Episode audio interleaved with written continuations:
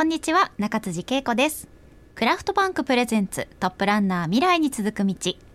この番組は全国各地でまちづくりを進める次世代リーダーの方にお話を伺う番組です。今週は神奈川県大和市の株式会社青木工務店代表取締役青木哲也さんです。どんなお話が飛び出すのでしょうか？お楽しみに。それでは早速本日のゲストをお迎えしましょう。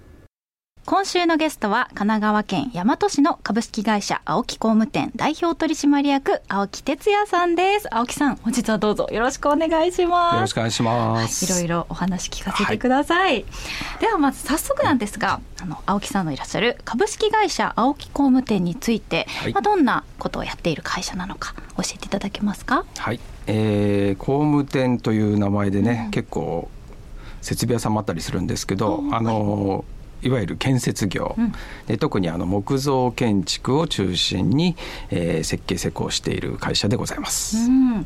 かなり歴史のある会社さんですよね。ね まあでもあのねあんまり商売が上手ではないんで。そんな。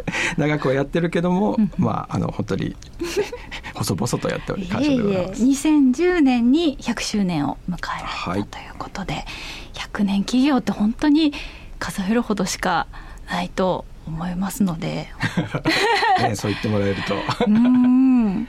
あの、まあ、やっていらっしゃることはあの特に木造住宅の家づくりやリフォーム。そうですね。あとは最近は非住宅の木造建築っていうのも、うんうん、あの力入れてやっています。やはりこの木造っていうのはこうなんか他とは違うというかそこがポイントなんですかね大木工務店さんかつての建築ってみんな木造日本の建築って木造だったじゃないですか。うん、でまああのいわゆるこう戦後って言われてるのはねいわゆる太平洋戦争以降のことですけどもあの木造が建てづらいような法律体系に変わってきたのがあって、うん、まあ、木造を作るっていうのが住宅で手掛けるのが大工さんとか工務店になってったっていう経緯がまずあるんですよね。はい、まあ、その中でもこうずっとやっぱ木造を作り続けてきたっていうところでまあ今に続くというところですね。はい、木造のメリットってなんかどんなところにあるんですか？もうねこれがね、はい、なんか怯えてないですか？まあ、あの今までですね木造っていうのは燃えて危ないとか、なんかこうね台風に来ると飛ばされちゃうとかこれもね放送の人たちに文句言いたいんですけど、はい、聞きます。よくあの火事があるとね、はい、えー、木造家屋が全焼しましたってこれワンフレーズでありますよね、はい、木造って絶対言いますよね、でこれ鉄骨コンクリの時言わないんですよ。住宅がっていう表現。ただのそう。だからやっぱりこう国民の皆様に木造イコール燃えて危ないみたいなのが刷り込まれてるんですね。確かに木造だから火事になるみたいなふうに思っちゃう。いや全部の構造言えばいいんですけど、うんうん、言わないんですよ。で木造の時だけおっしゃっていただけるので まあやっぱそういう根からねこうもらうんですけども、うんうん、それがですねまあ、とある学者の先生、はい、まあ、世界的な学者の先生ですけど、うん木造はね環境にいいと、うん、時間軸で見るとっていうところになって、はいはいはい、えー、後で詳しくさめからりますけど、はい、あの木造は環境にいい建物っていうことで今ね最先端あもう追い越してまた今までやめさせようっていう動きが180度変わって、もう今作るなら木造義務化木造でできない場合は可能な限り木質化っていうふうに法律が変わってるんですね。めちゃくちゃ追い風なんですよ。でもなんかすごい手手のひら返しと言いますか。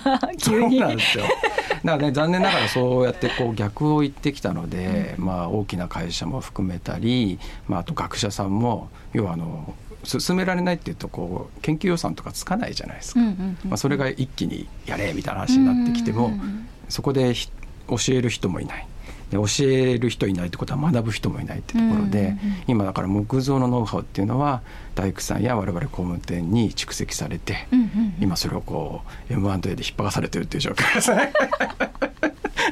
怖い怖い まあでもちょっとねはじあの調べるとゼネコンさんもね木造で10階建て作りましたとかなんかそんなのが最近こう見えるのはそんな影響でございます。あでも木造でもそういう構想っのものって建てられるんです、ね、そうですね今まで法律でできないようにしてたのがもう今の法改正ではどんな構造でも、えー、どんな構造とどんな用途でも高さでも一応木造ではできるっていうふうに変わってはいます。そうなん実際できるかは別として。はいはいはいはい。はいあでもなんかできもなんかこう物理的にというかできないものなのかと思ってました。そうですね。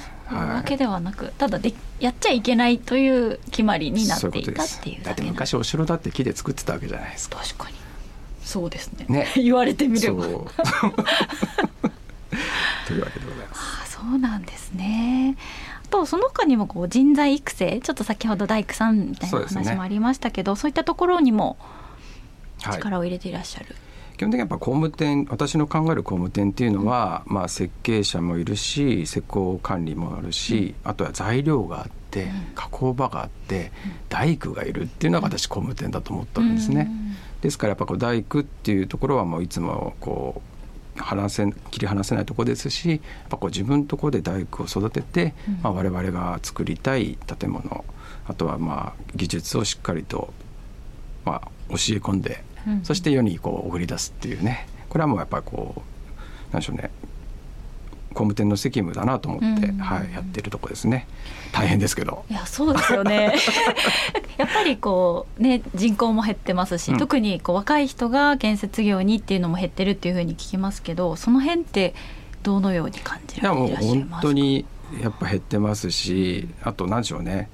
いい職仕事だよねって思われててもじゃああの親御さんの方がね進めないとかねやっぱ安定しないんじゃないかとか危険なんじゃないかって思われてるのでやっぱご本人やっぱこうね若い方は特にそうですけどやっぱ家族のねご理解があってその入職っていうのはあると思うんですが、やっぱそこのところがね分かんないしもっと言うとこう多分この建設業何たるかっていうところも親御さん分かってないと思うので、うん。まあだからこの番組のね出演もそんな一環ではい。ご理解を深めていただくためにもいい仕事だよっていう、そうですね、はい。ぜひその本当に現場にいる方の声がお届けできるかなと思うので、はい。うん。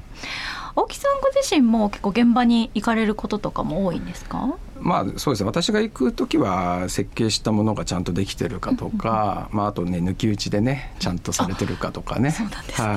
抜き打ちチェックもちゃんと。ね言いますよ。えでも大事なことですよね。緊張感がね「今日はパトロールです」って言うとやっぱみんなこう準備しちゃうじゃないですか。あそうですよね。こう来るかもう黙って。ひょっと出てきて社長今日はあれどっか行くって言ってませんでしたっけ？みたいな。現場から現場担当になんか連絡行くみたいな感じ。で裏で「ここ来たよ」みたいな。社長があそこばっか見てたよみたいな。やりますね。いやでもね、はい。緊張感があってね、はい。常にこう品質を担保するというか、はい。そういうのは大事なことですよね。あの青木さんが青木工務店のまあ4代目ということで今やってらっしゃると思うんですけれども、こう今のこの仕事に疲れたきっかけっていうのはどういったことが。まあ子供だからですよね。お。家業だからっていうのがしかやっうん。ぱないんですけど、はいはい。もう可能なったら違う仕事がしなかったっていうね。そっち派ですか？そうなんですよね。私も実は兄弟がいて、はい。一番下なんですよ。あ、そうなんですね。はい。まあねちょっとあの最近はジェンダーの話があれですけど、まあやっぱこう跡取り息子みたいな言葉ってあるじゃないですか、で私兄がいるんですよ。あ、そうですか。普通で言えば長男がやった方がってなるじゃないですか。あよく聞きますねね。それはね。はい。まあ、それがあの私がやらせろって言ったわけでもなく、ん。まあ誰もやりたくない。あら。